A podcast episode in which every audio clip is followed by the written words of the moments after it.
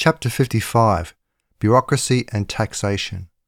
When he sits on the throne of his kingdom, he must write for himself in a scroll a copy of this law, from the law that is before the priests who are Levites.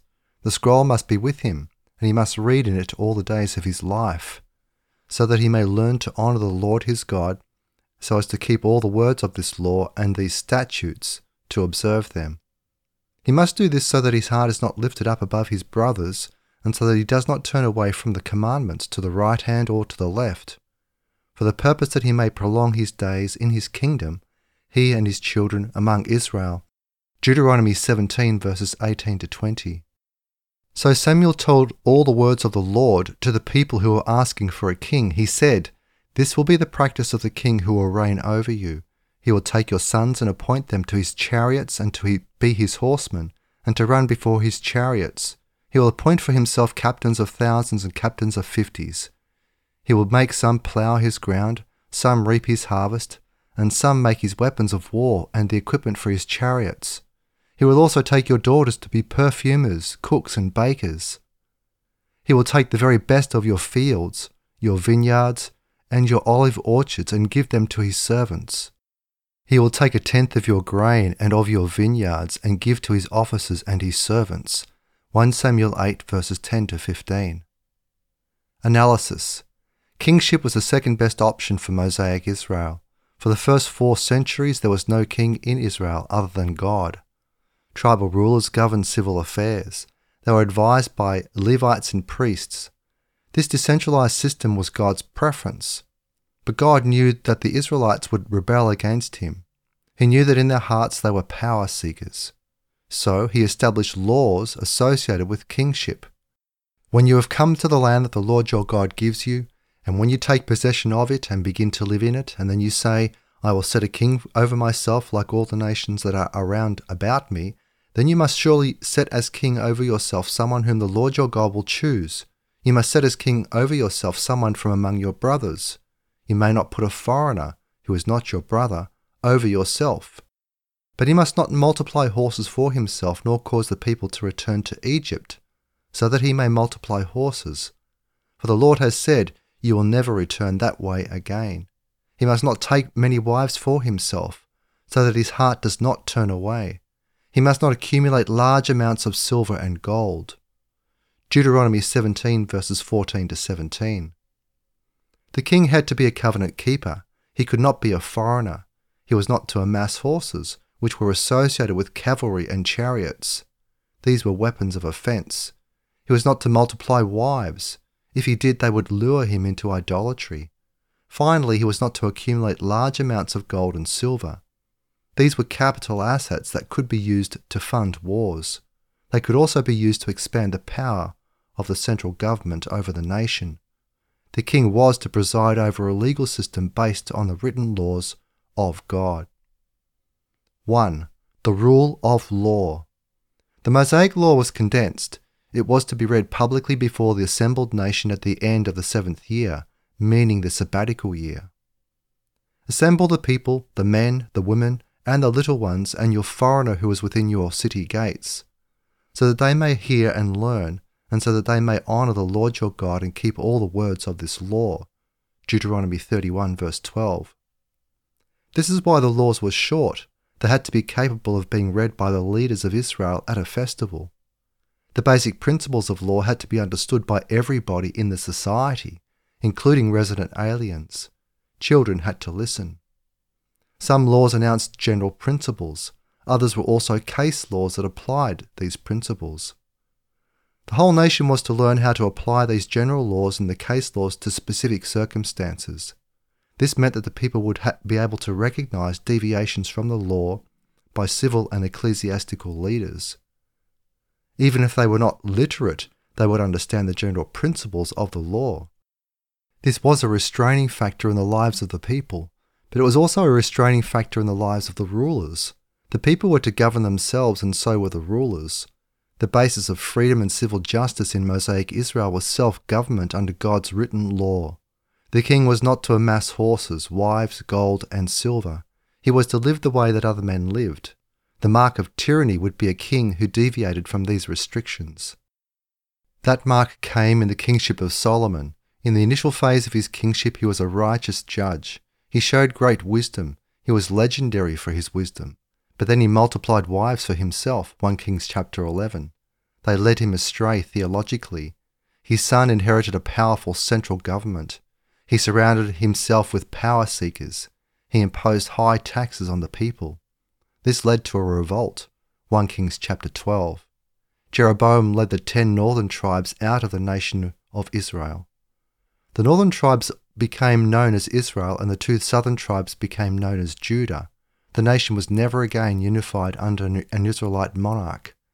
It was unified only after the Assyrian and Babylonian captivities, and the unity was provided by religiously pluralistic foreign empires. The issue that split the kingdom was the issue of taxation. The issues of taxation, limited government, and personal liability are always linked. 2. Taxation. It may come as a surprise to some readers, or perhaps even most readers, that the Bible never specifies the nature of legitimate taxation. It does not affirm the legitimacy of, a property tax, a sales tax, or an income tax. In 1 Samuel 8, however, it does identify the level of taxation that God used in a doomed attempt to frighten the Israelites away from their plan to establish a king. He instructed Samuel to announce the king would impose a 10% income tax on them. This should have been sufficient to persuade them not to pursue their plans, but it did not. But the people refused to listen to Samuel. They said, No, there must be a king over us so that we might be like all the other nations and so that our King may judge us and go out before us and fight our battles. 1 Samuel 8 verses 19 to 20. There is another reference to an income tax in the Bible. In the seven fat years, Joseph collected the grain of Egypt. We are not told what percentage of the grain he collected. The text says all of it, Genesis 41 verse 48, but that obviously is not literal. Egypt did not starve to death.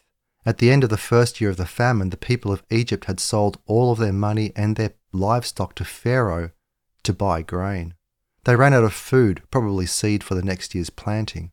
They asked Joseph to buy their land in exchange for grain. He did so in the name of Pharaoh. Then Joseph said to the people, See, I have bought you and your land today for Pharaoh. Now here is seed for you, and you will plant the land. At the harvest you must give a fifth to Pharaoh, and four parts will be your own, for seed of the field and for food for your households and your children. Genesis 47 verses 23 to 24. This was a flat rate 20% income tax.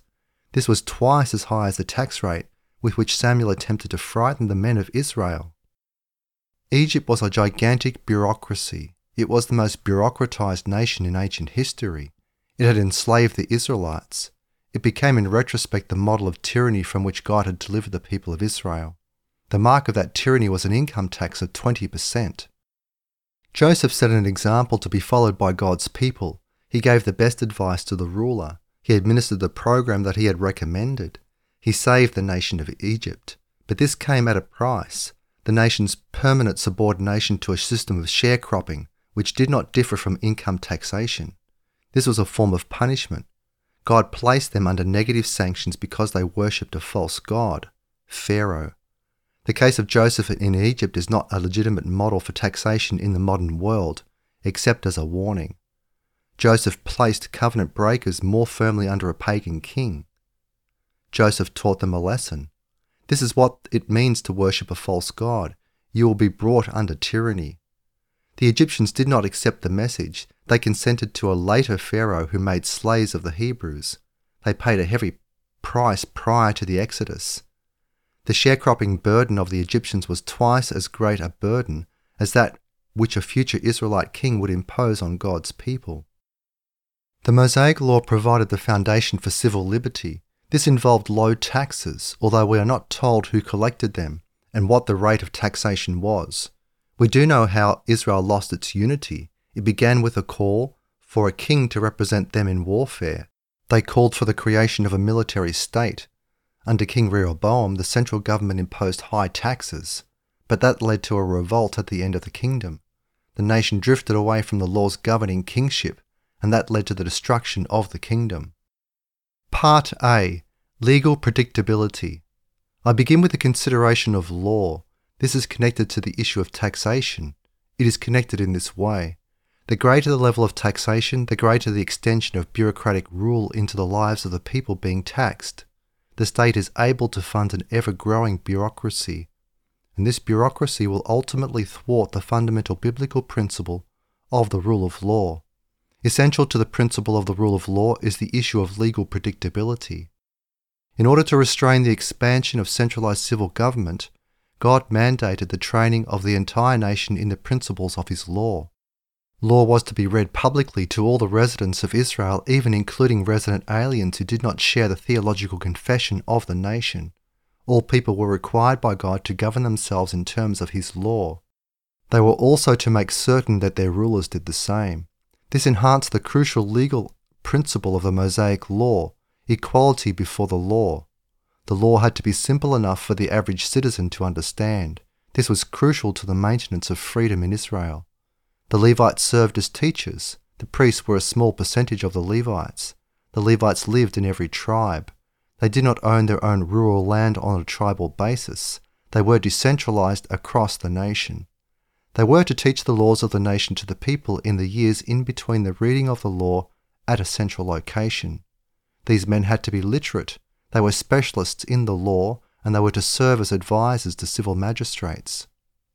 If a matter arises that is too hard for you to judge, perhaps a question of murder or accident of death, of one person's right, another person's right, or a question of one kind of harm done, or another kind of matter, matters of controversy within your city gates, then you must go up to the place that the Lord your God will choose as his sanctuary. You must go to the priests, the descendants of Levi, and to the judge who will be serving at that time. You will seek their advice, and they will give you their verdict. You must follow the law given to you at the place the Lord will choose as his sanctuary. You will be careful to do everything that they direct you to do. Follow the law that they teach you, and do according to the decisions that they give you. Do not turn aside from what they tell you to the right hand or to the left. Deuteronomy 17, verses 8 to 11. It was assumed that most civil magistrates could make coherent legal decisions in cases that came before them.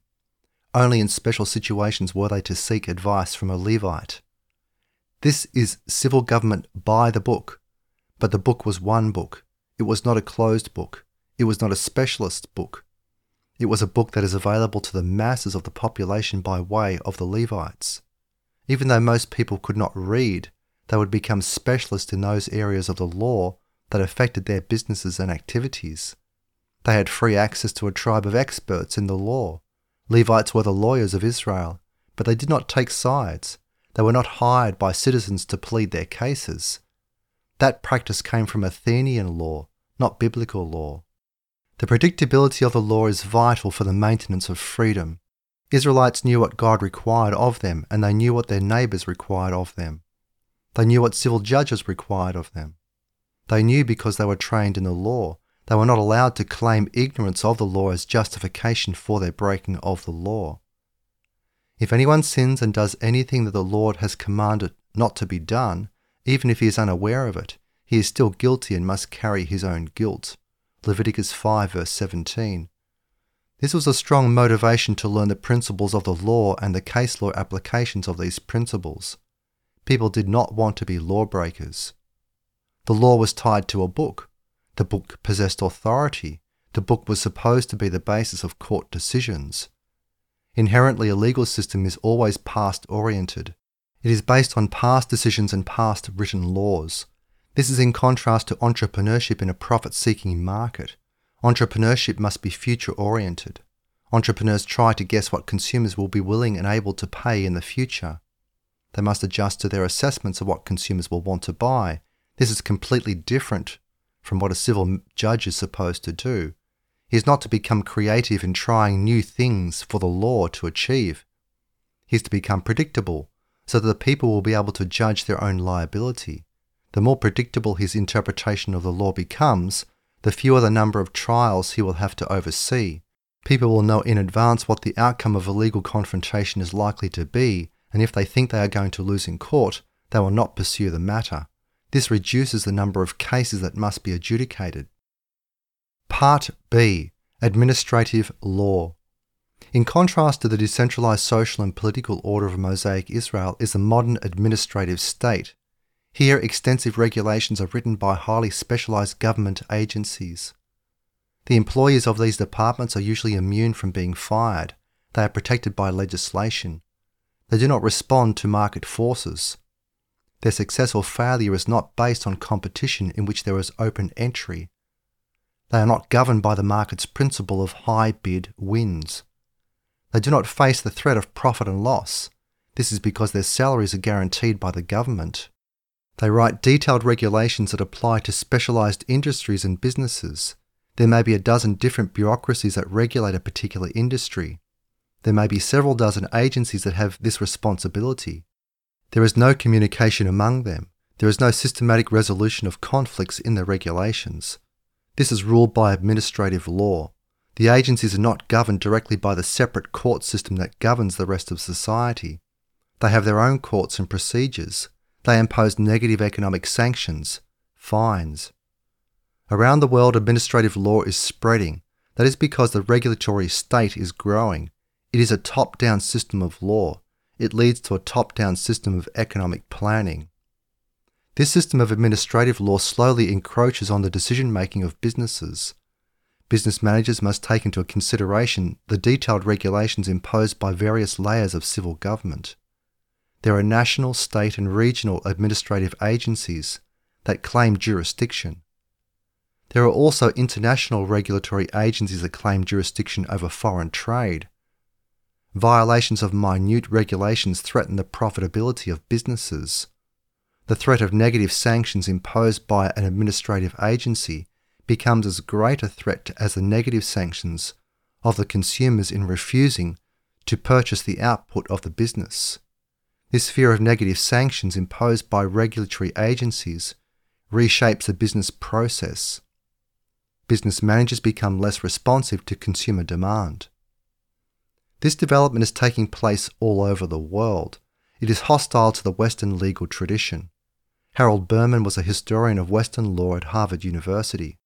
In 1983, Harvard University Press published his book, Law and Revolution The Formation of the Western Legal Tradition. It was a specialized monograph on the origin of this tradition, which he dated with the papal legal revolution that began in 1076. In the introduction, he presented an analysis of the conflict between the rise of administrative law and the Western legal tradition. I regard this as one of the most important academic analyses that I have ever read. He used strong rhetoric, which is not common to academic monographs. He wrote this, open quote, that the Western legal tradition, like Western civilization as a whole, is undergoing in the 20th century a crisis greater than it has ever known before is not something that can be proved scientifically. It is something that is known ultimately by intuition. Unquote. Here is the problem. Open quote.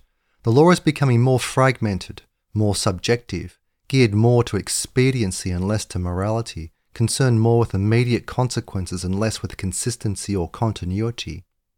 Thus, the historical soil of the Western legal tradition is being washed away in the 20th century, and the tradition itself is threatened with collapse. Unquote. He went on, quote, The breakdown of the Western legal tradition springs only in part from the socialist revolutions that were inaugurated in Russia in October 1917, and that have gradually spread throughout the West and throughout other parts of the world as well, albeit often in relatively mild forms. It springs only in part from massive state intervention in the economy of the nation, the welfare state, and only in part from the massive bureaucratization of social and economic life through a huge centralized corporate entities, the corporate state. It springs much more from the crisis of Western civilization itself, commencing in 1914 with the outbreak of World War I. This was more than an economic and technological revolution even more than a political revolution. But the disintegration of the very foundation of that tradition cannot be accommodated, and the greatest challenge to those foundations is the massive loss of confidence in the West itself as a civilization, a community, and in the legal tradition for which nine centuries has helped to sustain it. Unquote. This analysis leads to the issue of bureaucracy and bureaucratization. Part C Bureaucracy. Bureaucracy is one form of management. It is associated with civil government. The other form of management is profit management. It is associated with business. The two systems are not the same. They are not the same because the funding of the two systems is different. The bureaucrat is guaranteed his funding by the state. Nothing guarantees the income of the businessman. 1. Mises on bureaucracy. There is an inherent conflict between bureaucratic management and profit management. This was the insight of Ludwig von Mises in his short book Bureaucracy in 1944. Bureaucratic management is appropriate to the management of state agencies. Profit management is appropriate for business. They are structured differently. The key understanding to these differences is the source of the funding. Bureaucratic management is funded by the state. Politicians write laws. They create agency jurisdictions. Then agency bureaucrats enforce the written laws as they interpret these laws. Their jurisdiction is delegated by politicians. They are required by law to stay within these jurisdictions. To enable them to do this, administrative agencies write complex rules governing the operations. The government then funds these operations. Budgets are written in advance. The agencies are required by law to stay within their budgets. They are allowed to spend only what has been authorised by politicians. In this way, politicians attempt to make sure that the government's budget does not suffer unpredicted overruns. Without detailed laws, the agencies would become more arbitrary than they already are. Thus, bureaucratic management is past oriented. It is geared to the original legislation. It follows administrative rule books. It must stay within a budget passed by politicians in the previous fiscal year. In contrast is profit management. The immediate source of the funding is financial reserves accumulated by the business through after tax profits, or borrowed, or gained through the sale of shares of ownership. These expenditures must be validated by the decisions of customers to buy the output of the firm at the prices set by senior managers. If customers fail to do this, the company suffers losses. If this continues, it will go out of business. To make profits, the companies must cover costs of operations plus gain a residual. The residual is entrepreneurial profit. It comes from paying less to deliver the goods than customers pay. The firms buy low and sell high. How do they do this? By spotting opportunities that their competitors did not spot. They bought production goods at a low price because their competitors did not bid up the prices. This process rests on forecasting. Thus, profit management is future oriented. The mindset that produces entrepreneurial success is different from the mindset that produces bureaucratic success. The first is future oriented, the second is past oriented. The first thrives on uncertainty, the second thrives on predictability. The first deals with the constantly changing world of customer demand. The second deals with the relatively unchanging world of legal precedents. The first management system is governed by this rule make a profit. The second is governed by this rule don't make a mistake. The first requires only general rules. The second requires detailed descriptions of violations that can be in the thousands of pages. By extending their control over entrepreneurs, lawyers and government agencies threaten entrepreneurs with the negative sanctions of the law. Entrepreneurs must pay attention to these negative sanctions. They shift their focus from satisfying future customers to satisfying future government lawyers. State regulation pressures entrepreneurs to become more bureaucratic and less entrepreneurial. This reduces the economic authority of customers and increases the economic authority of lawyers who work for the government or who work for businesses to protect them from lawyers who work for the government. Here is an example from American government practice that is universal. I was on Congressman Ron Paul's staff in the second half of 1976, his first term. I read this story in the Washington Star. It went out of business in 1981. I may have read this sometime between July 1976 to August 1977 when I moved to North Carolina. An editor sent a reporter to interview a woman who was retiring. She had worked for the same agency for at least four decades. She was thought to be the bureaucrat with the longest tenure in Washington, D.C., so she was considered newsworthy. The reporter asked her what the secret of her career success was. She was candid. She told him that she always said no. to any request by a member of the public. The reporter asked her why. I paraphrase. When I said no, I could later retreat to yes, and the person was happy. If I said yes, and I have to retreat to no, the person was unhappy. He might cause trouble. He might complain to my superior. In business, a commissioned salesman profits only when there is a sale. His initial impulse, therefore, is to say yes in order to get the order. If the customer asks, Can I get this in blue? the salesman asks, Do you want it in blue? If the shopper says yes, the salesman assures him that he can get it in blue. He gets him to sign the contract. Then he calls the Home Office to make sure that there are blue units in stock. The company may not be able to deliver what was promised on schedule, but the salesman will take time to persuade the buyer to wait a little longer or else accept the item in yellow. His attitude is different from the attitude of a bureaucrat. He wants to cooperate with the public. This difference stems from the difference in institutional funding, the state, or the market. Bureaucratic management is inherently top down management. It is management done by the book. It is past oriented because the authoritative law book and the bureaucratic rule book were written in the past. The system is supposed to be predictable. When the state is small and when its regulatory apparatus is minimal, bureaucratic management is reasonably predictable. But with the rise of the administrative state and with the expansion of civil government into, into most areas of life, the complexity of the rulebooks and the thickness of the rulebooks destroy the predictability of the system. Tenured bureaucrats within a particular administrative agency have great authority that is expensive to challenge. A negative sanction must first be challenged by the citizen in the agency's independent administrative law court. Only after this court has affirmed the decision of the agency, which is almost automatic, is the penalised business allowed to appeal to the nation's independent judiciary with its own system of courts. By that time, the business may have been bankrupted by the decision of the administrative law court. Mises was not opposed to bureaucracy. He said that bureaucratic management is basic to the state. In order to control the state, politicians must place limits on bureaucrats. This is why there must be rule books. Bureaucrats must be predictable. If they were not predictable, they would be arbitrary. The problem is this, which Mises did not mention. The bureaucrats write the rule books. Then they interpret the rule books in their own system of independent courts. Then they apply negative sanctions on their own authority. This is the problem with the administrative state. Mises wrote this about bureaucracy.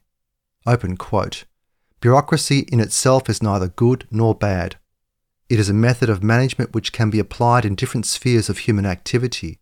There is a field, namely, the handling of the apparatus of government, in which bureaucratic methods are required by necessity. What many people nowadays consider an evil is not bureaucracy as such, but the expansion of the sphere in which bureaucratic management is applied. This expansion is the unavoidable consequence of the progressive restriction of the individual citizen's freedom of the inherent trend of present day economic and social policies toward the substitution of government control for private initiative. People blame bureaucracy, but what they really have in mind are the endeavours to make the state socialist and totalitarian. What characterises our time is the expansion of the sphere of government interference with business and with many other items of the citizenry's affairs, and this results in a substitution of bureaucratic management for profit management Unquote. Mises believed in the legitimacy of the state. Society needs the state. Open quote. Remove the law and society will be destroyed by anarchy. The state is the only institution entitled to apply coercion and compulsion and to inflict harm upon individuals. This tremendous power cannot be abandoned to the, the discretion of some men, however competent and clever they may deem themselves. It is necessary to restrict its application. This is the task of the law. Unquote. I want to make something clear at this point. Mises taught that the free market is not an autonomous institution. It is under civil law. The civil government is not bound by the principle of the free market, namely, high monetary bid wins. Civil government has a legitimate monopoly of violence. He was opposed to anarcho capitalism. Specifically, he was opposed to the views of the state held by his disciple, Murray Rothbard. He wrote in the third edition of Human Action, quote, the maintenance of a government apparatus of courts, police officers, prisons, and of armed forces requires considerable expenditure. to levy taxes for these purposes is fully compatible with the freedom that the individual enjoys in a free market economy. Unquote. 2. Weber on bureaucracy. Max Weber and Mises were friends.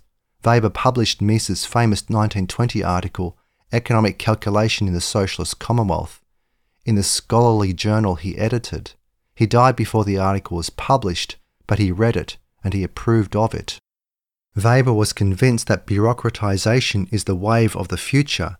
He did not make the distinction between profit management and bureaucratic management. He lumped them together as a comprehensive social process. Analytically, this was a mistake. He wrote this in 1909, open quote, Take as the tip of the pyramid the authoritarian powers of the state or the municipality within a monarchical state system. That will remind you vividly of the system of the old Egyptians in antiquity, which was saturated from top to bottom by the spirit of the little job. To this day, there has never been a bureaucracy that could have come even close to Egyptian bureaucracy. This is absolutely clear to anyone familiar with Egyptian administrative history, and it is just as utterly clear that today we are rushing inexorably toward a development that follows precisely this model, albeit on a different basis, on a technically refined, more rationalized, that is, on a far more me- mechanized basis. Unquote. This march towards bureaucratization is in the private sector as well as the public sector. Open quote. Imagine the consequences of the kind of extensive bureaucratization and nationalization that we can already see looming ahead. Already today in the private companies of big industry, as well as each and every economic enterprise organized along modern lines, the submission to computation, that sort of rational calculation, is extending all the way down to the lowest level. It turns every single worker into a small cog in this machine and increasingly prepares him or her to feel that way psychologically and to only ask whether it's possible to go from being a small cog to a bigger one. Unquote. He could have used the assembly line production techniques of the Ford Motor Company as an example. He dreaded the advent of a bureaucratic society that is run like a great machine, a bureaucratic cage. I wrote about this in a graduate school paper by Robert Nisbet in 1969. I published it in 1976 in the book I edited, Foundations of Christian Scholarship, 1976. Weber was a Kantian. He recognized the dualism between Kant's scientific phenomenal realm of impersonal cause and effect and his irrational, non rational, noumenal realm of freedom. He saw the extension of modern bureaucracy as the march of Kant's phenomenal realm. Weber believed that bureaucracy would eventually overcome the liberty associated with capitalism. I quoted this from his posthumously published Economy and Society. Open quote. It is very likely that bureaucratization of society will one day subdue capitalism, just as it did in antiquity. Then the anarchy of production will be replaced by that order which, in a very singular way, characterized in the late Roman Empire and, even more, the New Kingdom and the rule of the Ptolemies in Egypt. Unquote. His analysis of bureaucracy applies well to mass production factory techniques, but it does not apply well to service industries. Service industries are the source of most of the Western world's wealth today. In advanced economies, manufacturing accounts for a declining percentage of the total productivity. Profitability comes from innovation, and innovation is not bureaucratic. It is not generated predictably according to administrative rules. Whenever the state is kept small and regulatory agencies are sparsely funded, bureaucratization is not the wave of the future. Human creativity has always been the basis of innovation and profitability. To make a profit, it requires creativity, insight, and the ability to look into the future accurately. The free market is not predictable for a reason. Consumers have the right to change their minds. They are free to choose. Part D free to choose. The key difference between the two models is the difference of finance. The question that we must always ask in assigning a task to either is this How does it receive its operating funds? If this is not asked in advance, there will inevitably be a system which will not do its job efficiently. The profit management system operates in an open market that permits the entrance of competitive firms. Whatever profits a firm makes or, loss, or losses it sustains will be determined by its ability to satisfy consumer demand. Assuming that it stays within the framework of law established by the state, the only question that it must ask is whether or not its income exceeds its expenditures. The free market permits profit seeking firms to fail if they do not meet the demands of the buying public.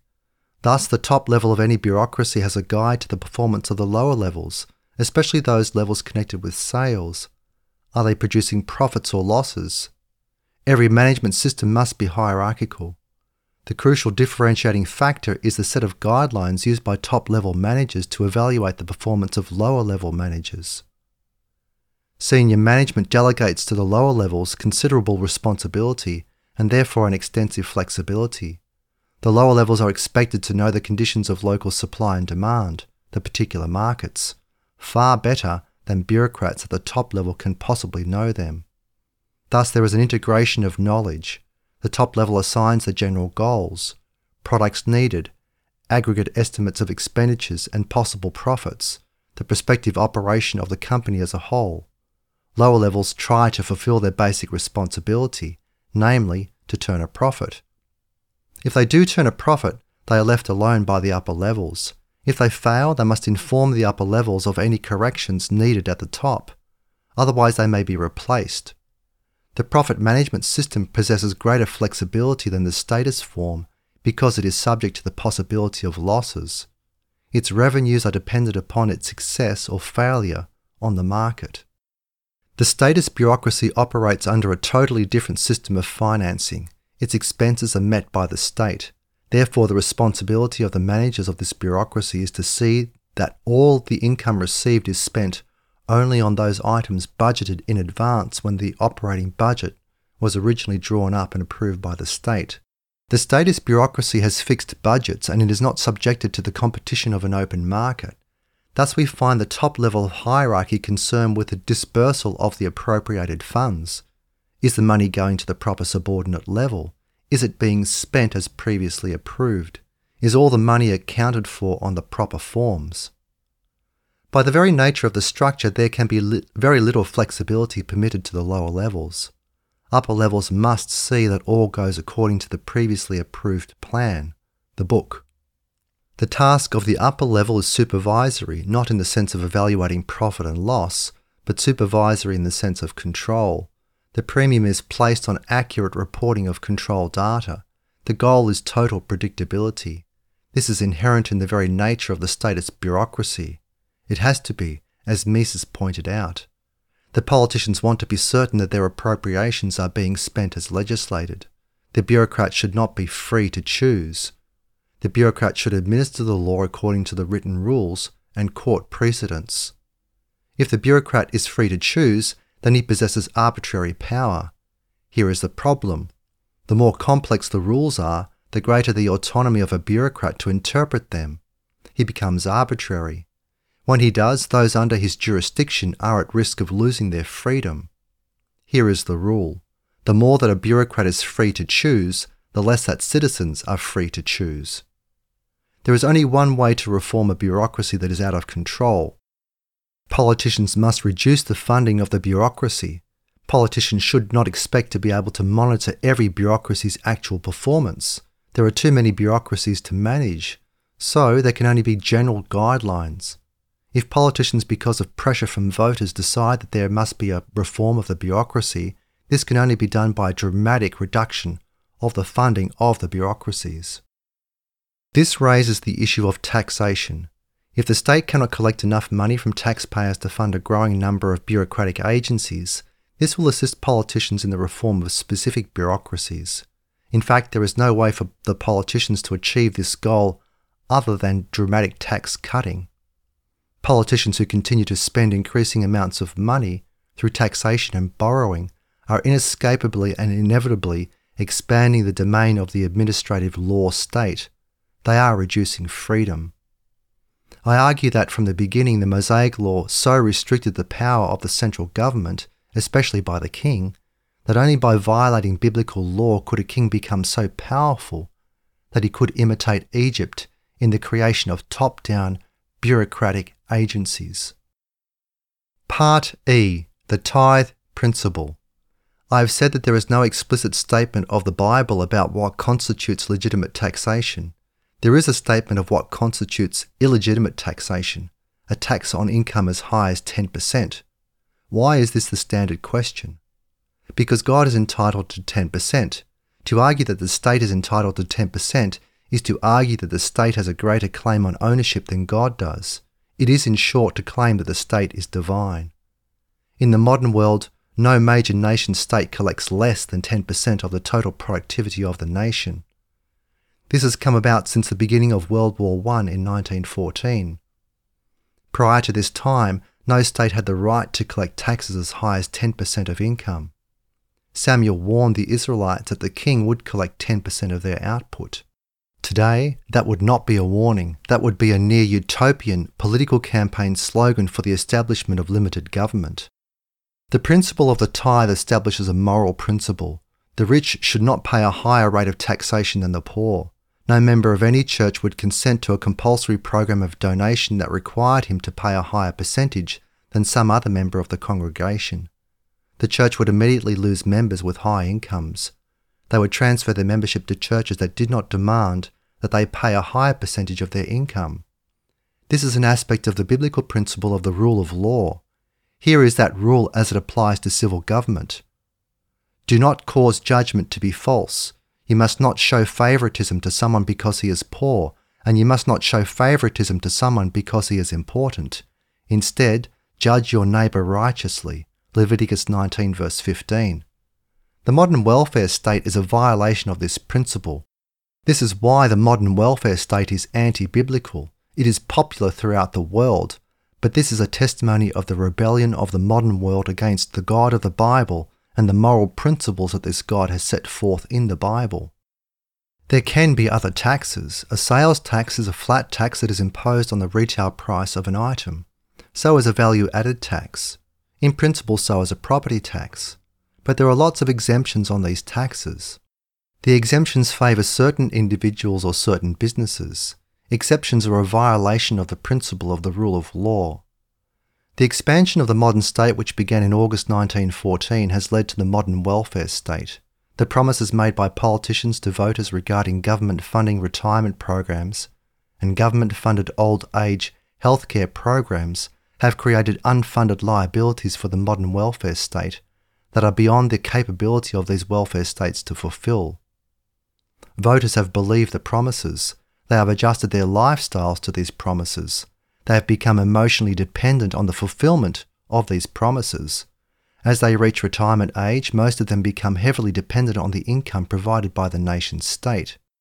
Statistically, the promises cannot be fulfilled. This will create a crisis for every welfare state, this will be a crisis of legitimacy.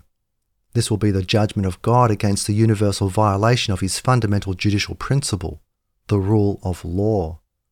The modern welfare state is built on a revision of the Eighth Commandment You shall not steal except by majority vote. Conclusion A fundamental biblical principle of law is this it must be predictable. This means that the public should know what to expect from the legal order. The legal order should not be so complex that a typical citizen is unable to understand the limits which he must place on himself and also the limits which society should place on the state and its agents. The growing complexity of modern law is such that the law is not predictable, especially administrative law, which is written, interpreted, and enforced by the agencies, not by independent courts. This system of law exists throughout the West, Administrative law is inherently a violation of biblical principle. It is leading to the erosion of personal freedom around the world. Bureaucracy is inescapable. This was the conclusion of Mises in 1944. Bureaucracy is supposed to be limited. It is supposed to be limited by minimal funding from the government, and it is supposed to be limited by the specific terms of the laws that are enforced by executive bureaucracies but the multiplication of laws has led to a multiplication of administrative procedures. Today, no one understands what is required of him. There are too many bureaucratic agencies producing written regulations, and these regulations can be interpreted only by skilled lawyers. The average citizen cannot afford to hire a skilled lawyer, neither can the average business. So the bureaucrats are restrained only by the budgets of their agencies. There is no serious monitoring by the parliaments and legislatures of what the agencies do with this money. Legislatures have abandoned their responsibility to make certain that all of the money they allocate to administrative agencies is spent on the legislature intended. Administrative agencies must be funded by taxes, Taxes are much higher than what the prophet Samuel identified as tyrannical taxation by future kings of Israel. Furthermore, governments can borrow money when tax revenues do not equal government expenditures. This increases the amount of money available to administrative agencies to enforce their regulations. The level of political promises with respect to old age retirement benefits is so great today that there is no way that the promises can be fulfilled when the governments begin to enact legislative loopholes for the government, thereby cutting off income to retired citizens, this will create a p- political crisis. The issue here is the maintenance of legitimacy. If the government defaults on its promises, it will not be able to maintain its legitimacy. This is a threat to every national government in the West. To restore biblical civil government, citizens must restore the limits of the Mosaic law placed on civil government. The laws must be easily understood. They must be enforced uniformly on all citizens. The multiplication of laws has led to the multiplication of regulations, and these must be eliminated. If they are maintained, we will not see the restoration of biblical civil government. The only sure way to change bureaucracies is to cut their funding. This should be done as a matter of principle. This will require that the civil governments of the world not have the authority to raise taxes above the threshold of the tithe, 10% of net income. When civil governments impose taxes greater than the tithe, they are implicitly announcing that they have greater authority than God. This is inherently satanic. Thus, the restoration of biblical civil government must begin with a drastic reduction in taxes. Until this is done, covenant keepers will live in a world governed by covenant breakers. If covenant keepers vote on the side of covenant breakers to maintain the existing tyrannical level of taxation, they will be as the residents of Egypt during the pharaohs of the oppression. The difference is this they will not cry out to God for deliverance. Exodus 3, verse 9.